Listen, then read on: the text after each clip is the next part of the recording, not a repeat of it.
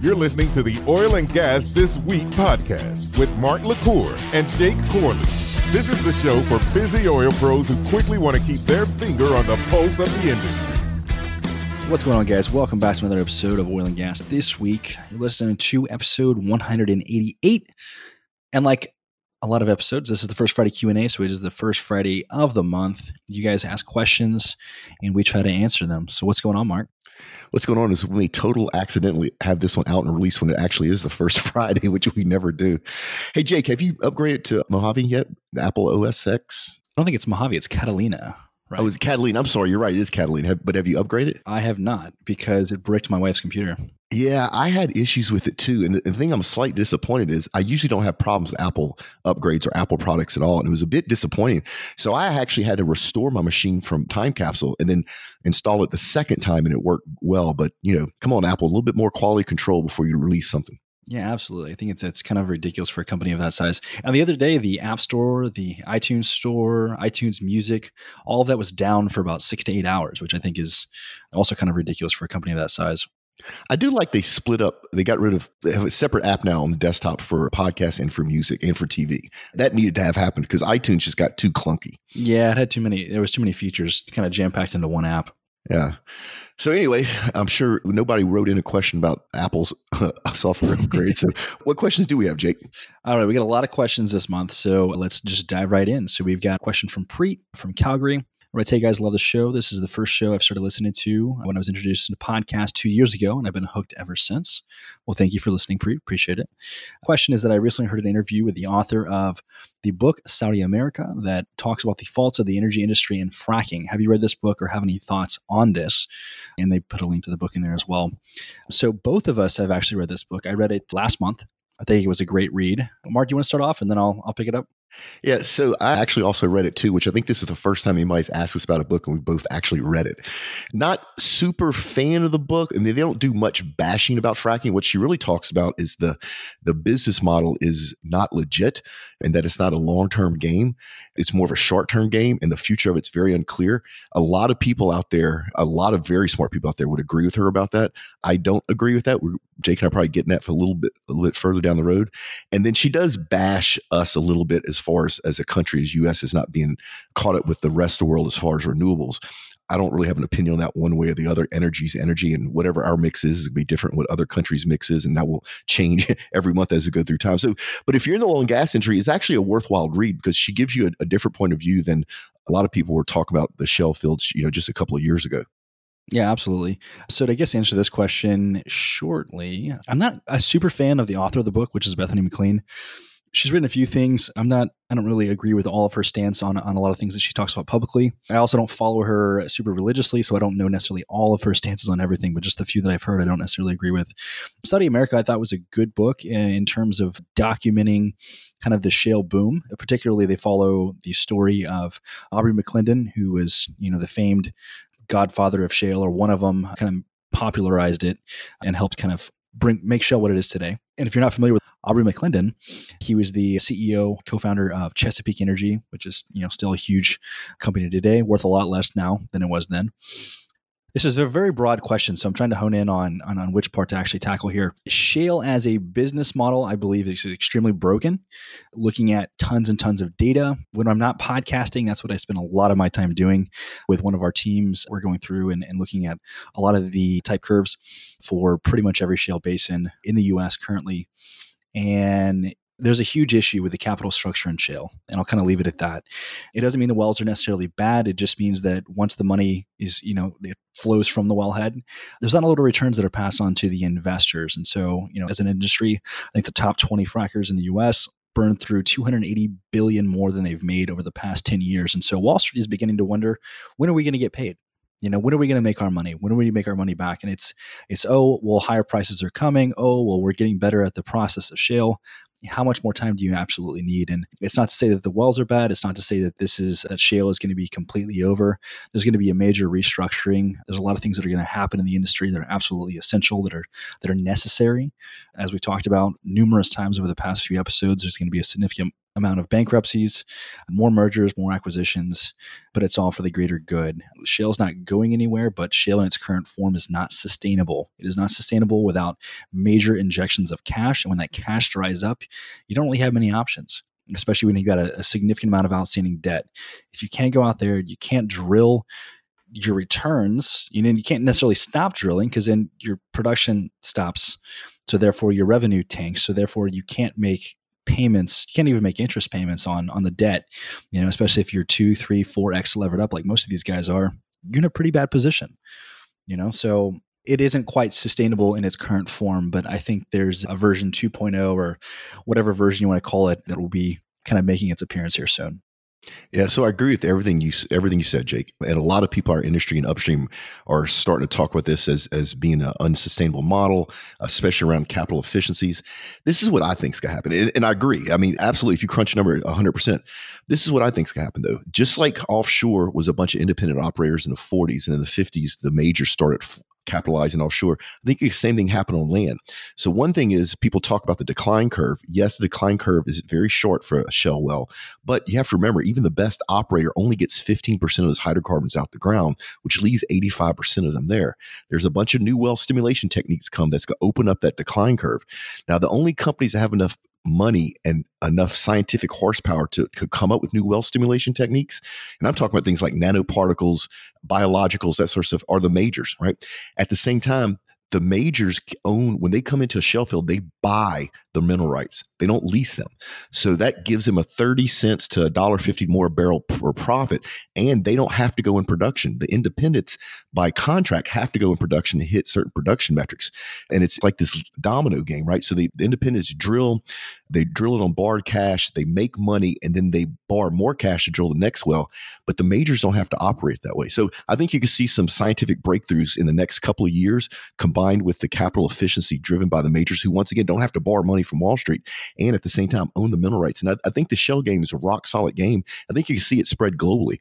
Once we figure out what do you call it? Shell 2.0 that's a good name for it. Once we figure out Shell 2.0 i think that process and the way that's done and those techniques will be just uh, replicated around the rest of the world. I think it's taking about 10 years to get there. But, but as far as the book, it's worth reading. You know, like Jake said, not super fan of the author, but there's definitely change coming to shale fields for sure. And unfortunately, it's going to cause a lot of angst and hurt. We just got to get through it. Yeah, absolutely. So great question. Up next, we have a question from Alex, who's self-employed. He writes, "Hey guys, thanks for taking the time out of your busy lives to inform and educate the masses. I have a few questions I'd like your opinion on. First question: With LNG fast becoming the fuel of the future because it's abundant, cheap, and has a high combustion efficiency and clean, more operators are starting to require contractors and service companies like Halliburton, Schlumberger, and Liberty Oilfield Services that offer energy-intensive operations such as fracking to offer fleets that run on natural gas." There's a startup out of Boston from MIT uh, making predictions to deliver technology that powers commercial aircraft with LNG by 2032. Is this feasible with the FFA grounding aircraft for simply for simple battery issues? So there? it's it's absolutely feasible. Does it make economic sense? So the problem with LNG is it does not have as many BTUs per ounce of energy as jet fuel. And when you're trying to lift airplane and the people and the cargo in the air, you need as much power for the least amount of weight as possible. And so, will it work? Yes. Can you do it? Yes. Actually probably can do it now. Does it make economic sense? I don't think so. So, I think the economics will keep it from ever becoming a big thing. The other thing is, even if you run LNG in a jet turbine engine, your, your CO2 emissions are going to be more or less the same as it would be if you run a jet fuel jet engines are so efficient compared to piston internal combustion engines that you basically get the same amount of emissions per kilowatt of output, regardless of what you pour into it. Jake, you know what M1 Abrams is? Yep. So M1 Abrams runs a jet turbine engine, right? You can pour anything into that engine, it'll run. You can pour whiskey, you can pour ethanol, you can pour gasoline, diesel, kerosene and it will run.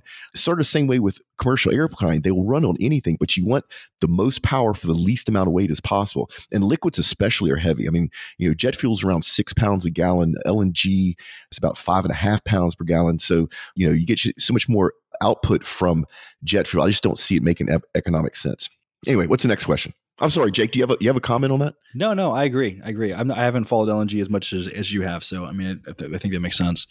Next question is also: New York politicians have refused to issue permits to a critical pipeline scheduled to bring natural gas to New York City on grounds of environmental concerns. Uh, with winter fast approaching, National Grid, the gas company is denying thousands of New Yorkers' businesses gas until the pipeline is given the green light. Thoughts? So here's something that I've been thinking about for a while, and it applies to California, applies to New York as well. So the reason that these people aren't going to be able to heat their homes in the winter is the political stance and the way they voted in the past, in the past 10, 15 years, right? And so what happens is because of the way they vote politically, it drives the cost of living up. You're seeing this going on in California right now to the point where you can't your house in the winter, right? Or you can't have electricity. Well, then these people, because the cost of living gets so high, move out of their states and they move to places like Texas. But they bring their political beliefs with them, not understanding that it's their political beliefs that cause the cost of living to go up in their state. And so now I'm worried about the other states that get it. And we welcome you. I mean, here in Texas, we welcome you anywhere in the country, anywhere in the world. You want to come live here, it's great.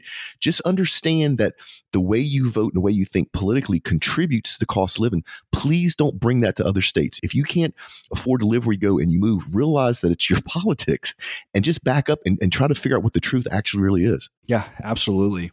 That's a really, really good point, especially because we're seeing a mass exodus from from California, from New York, from the more expensive states to places like Texas the it's quality of life is better here. It's such a big deal that, that we've been paying attention to. It, it almost made it my predictions for 2020. It didn't, but it probably would have been number 11, right? Because it's going to then, unfortunately, what I don't want to see happen, and I'm seeing it starting to happen now. I'm seeing uh, bits and pieces of it here in Texas. Is the people from California are changing the political give and take that we have here in Texas to, to, a little bit more to the left side. And then that's going to start causing things like taxes and, you know, different types of incentives from the state government. That's going to drive the cost of living up. And, you know, here in Houston, this is probably one of the cheapest places I've lived anywhere in the world. And it's awesome. I just don't want to see that change. I don't want to see that, our cheap lifestyle change. Yeah, absolutely. Great question. Up next, we have another question from Marcia, who's a special project manager in the state of Wyoming. Do you know of any states that have combined oil and gas rules for OSHA? If so, can you give me any contact names, emails, phone numbers? Thank you. Are you trying to pawn your work on off on us, yeah, Yeah, Marcia, I think that's what you're doing. I don't know of any. OSHA's federal government. The states have their own rules and regulations. OSHA has a bunch of standards and rules around the oil and gas industry, but it's at the federal level, not the state level. I, I can see states maybe that don't have a big budget or that believe that the OSHA rules and regulations are really good to just adopt them, you know, per se, but I don't think they'd ever work together. The other thing that would bother me about that a little bit is, you know, states' rights. You know, does the federal government have the ability to come in, you know, and it force their way on the states. They do at some point, but at other times, you know, the states need to make those rules and regulations. So, hey, if anybody in our audience knows of anybody that have combined oil and gas rules for OSHA, let us know. We'll connect you with Marcia or Marcia, I think. Right. Next is from an anonymous wireline engineer works at oilfield service companies. Ooh, man, this is long. All right, guys. I think I have to read this to give context. So let me just read it and go for it. So, on your October 7th show, you discussed diversity and specifically women in the oil field. One reason I love your show is that it's always a conversation, even when readers send in viewpoints that diverge. So, I'd like to give you my perspective. I'm a second generation oil and gas engineer working in Texas with a petroleum engineering degree and almost three years of work, specifically fieldwork experience. My overall opinion of women in the industry is that efforts, and it is true and sustained effort to hire them are HR deep, quote unquote. And often a basically shallow attempt by a company to improve their public image by having acute engineering coveralls on their PR material. I work extremely hard, climb under equipment, and get covered with grease. I've done well working in the field and running a field crew, mostly because they see I'm not afraid of jumping in and getting dirty, even though I'm the engineer. I have to work hard and run jobs successfully. My husband died in Afghanistan, and I have a disabled brother to support. I've been treated pretty well overall in the field by field personnel, but who I felt I've been truly mistreated and at times abused by is management. I've been terminated for refusing a date, refusing to date a former manager. At another place, I was often singled out for abuse and was often saved by other field engineers and crews vouching for me. Many specific incidents to long be explained here have happened that contribute to me saying that my experience at times has been pretty crappy. Industry statistics show that a lot of women are currently being hired, but the numbers from the last couple of years show really poor retainment. Basically, they aren't treated well and they leave. While many people see me as being very successful in this business, I don't know if I'd recommend it to women. HR overtures about diversity, inclusion, and protection from harassment are at best disingenuous and at worst mostly about protecting the company from being liable in a harassment lawsuit. Making a good work environment for women is about respecting their hard work and effort, not treating them like a diversity prop, fairly compensating them, and not firing them for refusing to sleep with a supervisor. I've grown tired of companies crowing to how they buy FR clothing for women and whatever else. Of course, it's nice for your FR coveralls to fit, and I really would know. But this is even better is being respected for working hard and being dedicated to your job. I know you mean very well when talking about increasing diversity inclusion of women, but coming from women who've worked in the field for service companies, the industry has a very long way to go to come to actually treating women well on a timeline that goes beyond recruitment, new hire orientation, and procuring coveralls. Wow, it's very well written extremely well written. You know, almost wish I would have we would have read this ahead of time and maybe got your Maciel and, and, Jamie, is that her name? Yep. To have them answer this question because I, I feel that it almost it's not quite right for me to answer as a man, which you know, you and I have talked about this a whole bunch on the show. This is actually one of the most reoccurring things we get. We get different opinions about this. And, you know, first thing, I'm sorry that, that you've been treated, you know, crappy. That's just not fair. The second thing is, I just don't see it. And I'm not saying you're wrong. I mean, I'm sure what you live through is, is legit and true. You know, everybody has a different viewpoint. Everybody, has, everybody has different accesses. I'm almost never in the field. I tend to be in the corporate offices of stuff but I do see it getting better. I remember when I got started 20 some odd years ago, the only women you saw in oil and gas companies were admins. And I just think it's super cool that now women are everywhere. I mean, I don't, I don't even think of it twice. I mean, you know, you look at OGGN, we're over 50% females, and that wasn't done on purpose. That's no number I'm trying to hit. We just hire the best people we can. It just happens to be that a little bit over half of them are women. What's your thoughts on this, Jake? You know, I haven't seen it firsthand because, for one, I'm not a woman, right? So let's go ahead and establish that. And I also haven't worked in the field, but I can see some parallels between this and the Marines. Yeah, I can see it. And, I, and I've also talked to a few females who've worked in the field recently. I've had the, the pleasure of doing that and hearing some of their expenses, their experiences. And it's been a little bit less than wonderful for them. And they're all actually looking to move, not necessarily out of the industry, but out of all field positions overall. So, like I said, it's not for me to say that it does or doesn't happen because I wouldn't know. But it is unfortunate that this has happened to you. And so, if you have more experiences like this or any other listeners, write in, let us know about it. I'm not sure we'll talk about it every show, but it's something that there needs to be a light shined on this. Yeah, and it's unfortunate. So I guess we do have a long ways to go as an industry. Yeah, yeah, we definitely need to, to keep this dialogue going. So the more of y'all can write in and tell us about your experiences, the more that we can share your stories, the better it is for everybody. Go to the next one, Jake, because it's sort of related.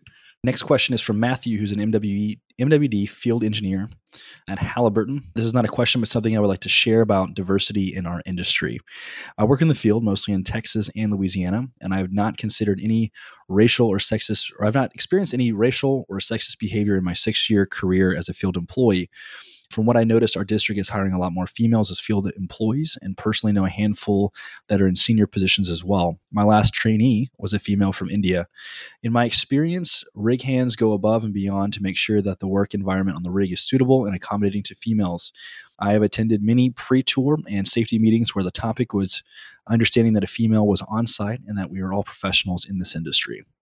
So, I mean, I can also see parallels between the Marine Corps as well in this, just going from unit to unit, the way that a lot of things were handled, particularly females, would change based on who the management was.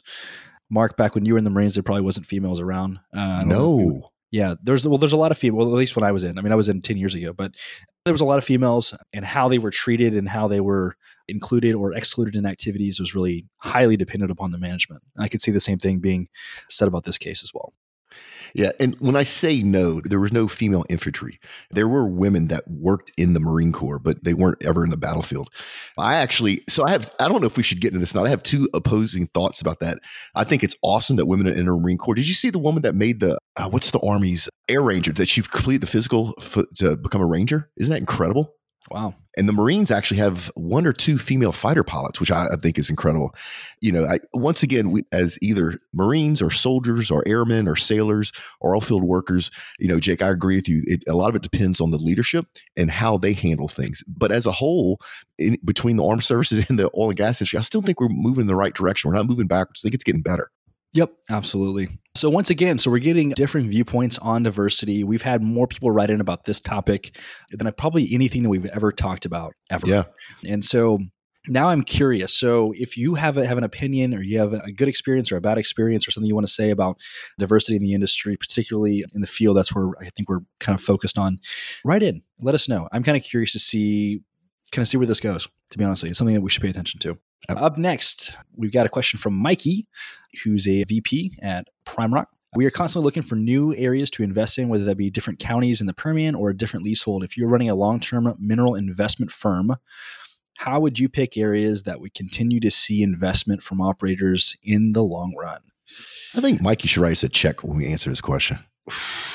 okay, let me uh, gather my thoughts. You want to take a stab at it first? Yeah. So the thing is, what happens is a basin gets hot. When that basin gets hot, prices go up. And at some point, the hotness drives the prices past the point of being economically viable. People still buy, which just fuels the, that need to buy uh, mineral rights, right? It's sort of like the whole emu thing. Remember 10 years ago, everybody was uh, raising emus and they would raise them to sell the eggs to other people that wanted to raise emus, but there was no end game for the emus. So it imploded. And, you know, the Permian is probably right there right now other than the super majors who own the acreage. So, but you know, if I was looking at longer term, and, and it also depends what long term is. I'm gonna say long term means 10 years. I would look hard at the Anadarko Basin, Oklahoma. The restriction there, the constraint there is the infrastructure, and a lot of money and time is being put into that. I think you can see another boom there once the infrastructure gets in place. So I think you're just right ahead of it, just by a year, year or so. Um, that would be the first place I would look. Uh, from and by the way, Jake and I are not professional. Well, we are professionals, but don't take, don't invest any money based upon our advice. Go do your own due diligence, your own research. So agreed. I don't have any insider information on, on any hot plays. I probably have just as much information as you. But in terms of what my process would be to find that, as I would look at the data, I'd find good areas that people just haven't realized are good areas. The only way to do that is to crunch a significant amount of data and be a little bit contrarian right? You know, we, are seeing a lot of the Permian's obviously it's extremely hot. It's probably too hot. I think it's a little bit overvalued, especially from a mineral perspective. Just seeing some of the prices per acre that we're seeing, I think it's just absolutely astronomical. So I look at possibly some areas that are haven't necessarily seen some love lately, but have a lot of potential. You got to think the Permian was the same way. Permian was a conventional field for a long time, and it wasn't until you know fracking came around that it became you know super popular again, and that, that became the hot play you know and so i think there's other there's other areas but i think in order to, to really make a good decision it needs to be a data driven decision and i think you can do a ton of research before you buy anything that's all yep. and i'm sure you guys awesome. are doing that but that's just that's exactly what i would do yeah, that's awesome advice, Jake, because you're right. A lot of people still tend to buy based on emotions. Like, I think that's a great place instead of actually crunching the data. Or you can have a business model that's built 100% on selling to schmucks who are willing to pay you know two times the valuation which seems like that's what half the, the mineral buyers business model is. So but i would highly suggest against that because once those guys bust who's buying from you? Yep agreed. All right up next we got a question from james who's a geoscience student at the university of adelaide.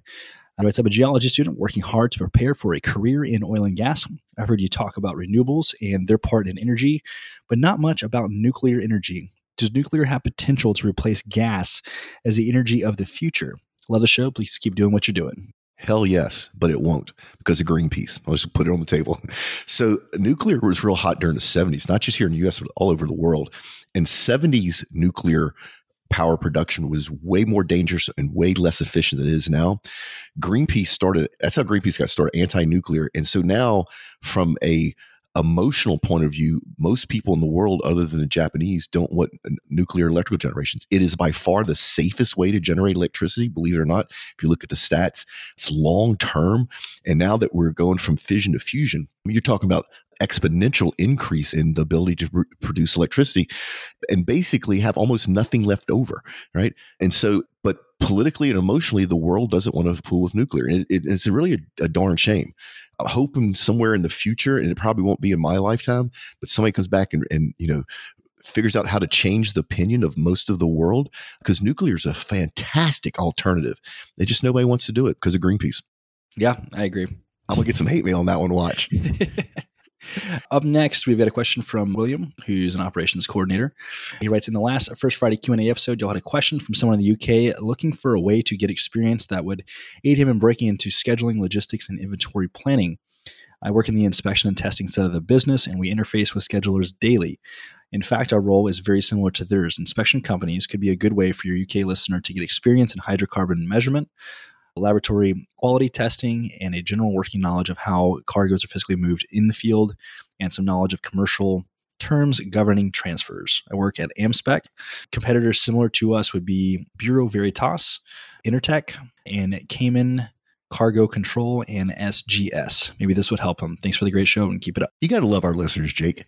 Here's somebody took the time to help somebody else that he doesn't even know who it is this is awesome. So, yeah. So, William, if you uh, go to the show notes, all these company names are listed in there, so you can go do some research on them.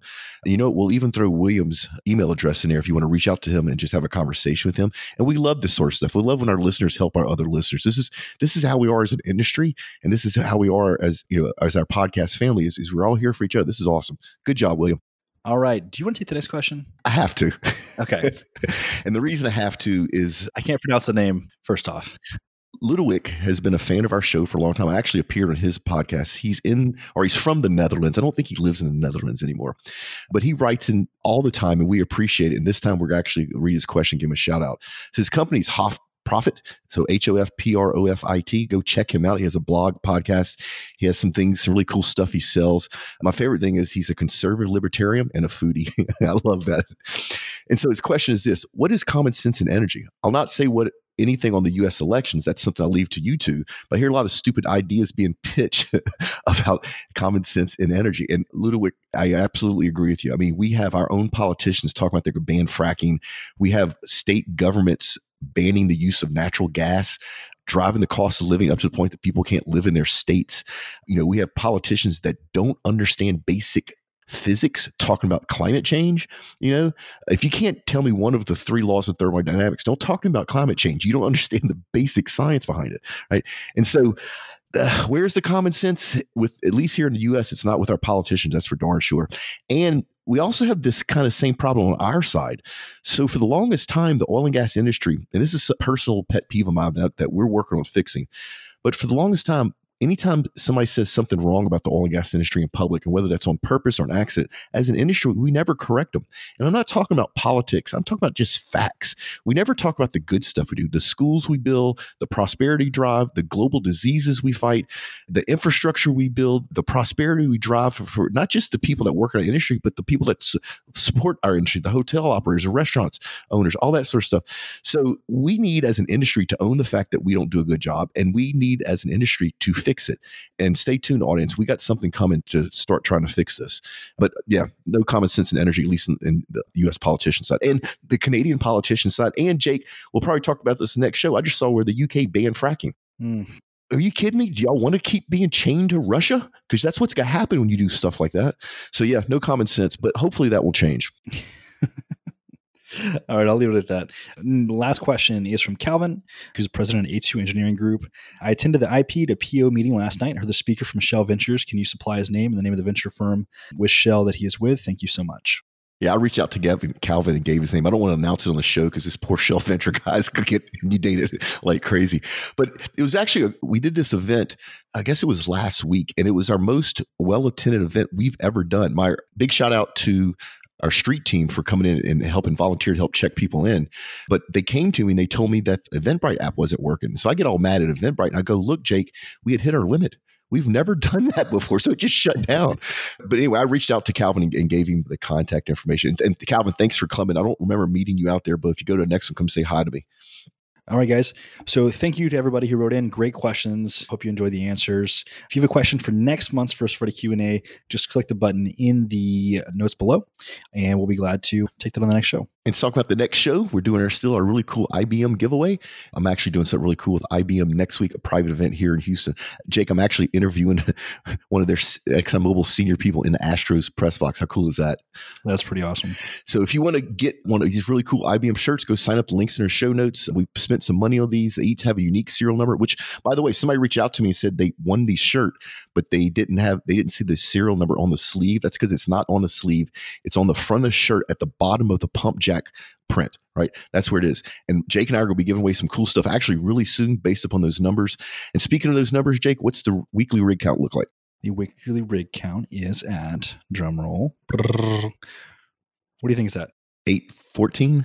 844, down 2% from the previous week. Yeah, not as much as I thought it was going to drop, but still decent number. You heard me mention the street team. If you want to be our volunteer, we ask you to give us an hour's worth of work a week. All you really do is help promote our social stuff. And then if you're geographically close when we do one of our live events, we ask you to come volunteer. At the flip side, you get to be part of our press team if we go to a conference that center near you. Just go to join the Facebook group. That's how we manage all that. And then speaking of managing all that, BCD Travel, Jake, is doing something really cool. They're giving Starbucks coffee away to our listeners. You don't have to win it. They just give it away because they, they love us and they love our listeners. So nice. if you want to go I know it's really cool. If you want some Starbucks coffee, just click the link in the show note and uh, sign up. BCD Travel is our travel provider choice for this show and all of our other shows. They make our oil and gas traveling life so much easier.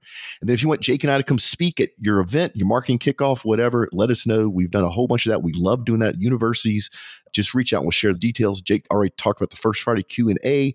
If you're online, go ahead and go to the website, oilandgasthisweek.com. Give us your email address and we promise not to spam you. Actually, that list was used for the first time and we let people know about this private IBM ExxonMobil thing we're doing. So if you would have been on that list, you would have got an invite. If you're not on the list, you need to go get on there. And then go join our LinkedIn group. I don't even know what the number is anymore, Jake, but Alex and Tim have just blown that thing up. It's the, the companion to this show and all of our other shows. Just go to LinkedIn, search for OGGN.com. Ready to get out of here, Jake? Let's do it. All right. Remember, folks, do great work, pay it forward, and we will see you next time. And here are the events on deck. Hey, everyone. Alex here with the events on deck for November. First of all, we had our best turnout ever for our latest happy hour in Houston with our panel discussion. So thanks to everyone who attended, and we hope to keep offering you guys value in the future. Be sure to listen here for any future happy hours. The events on deck for November include OGGN's second Denver happy hour on November 6th from 4 to 6 p.m. The cost of attendance is $20, a portion of which goes to local charities Safe House Denver and Oilfield Helping Hands. On November 12th at Minute Maid Stadium, IBM's Oilfield of Dreams Data, Digitization, and Disruption. This event is free for all OGGN subscribers. OGGN's Mark LaCour will be doing a live podcast with ExxonMobil and his 2020 oil and gas predictions. On November 12th through 14th is Procurement Week in Sydney, Australia. Our travel partner, BCD Travel, will be sponsoring day two of Procurement Week in Sydney. Day two has content focused on the construction, mining, and energy sectors, as well as an indirect procurement leaders forum which encompasses travel. Industry leaders will be discussing value driven procurement approaches, evolving technologies, and the changing landscape. And drinks are on BCD at the end of the day. The Houston chapter API Energy Petroleum Club will be meeting on November 12th in Houston. Speaker Shane McElroy will be talking about the sustainability of electric fracturing. We have another free event on deck this month for our subscribers. The Topcoder Innovation Summit will be taking place on November 14th in Houston, Texas. This event is the premier innovation event for industry leaders. You'll have the opportunity to attend panels on innovation and emerging technologies and meet with the Wipro and Topcoder executive teams. Lastly, the Algeria Oil and Gas Summit is happening on November 19th through 21st this year. AlNaft will be sharing onshore and offshore updates for Africa's leading gas producer and opportunities for independent oil and gas companies. And don't forget, if you guys would like to receive these events each month via email, click Get Mark's monthly events email link in the show notes of any OGGN podcast. Hope you guys have a great month. Tune in next week for another informative and entertaining episode of Oil and Gas This Week podcast, a product of the Oil and Gas Global Network. Learn more at oilandgasthisweek.com.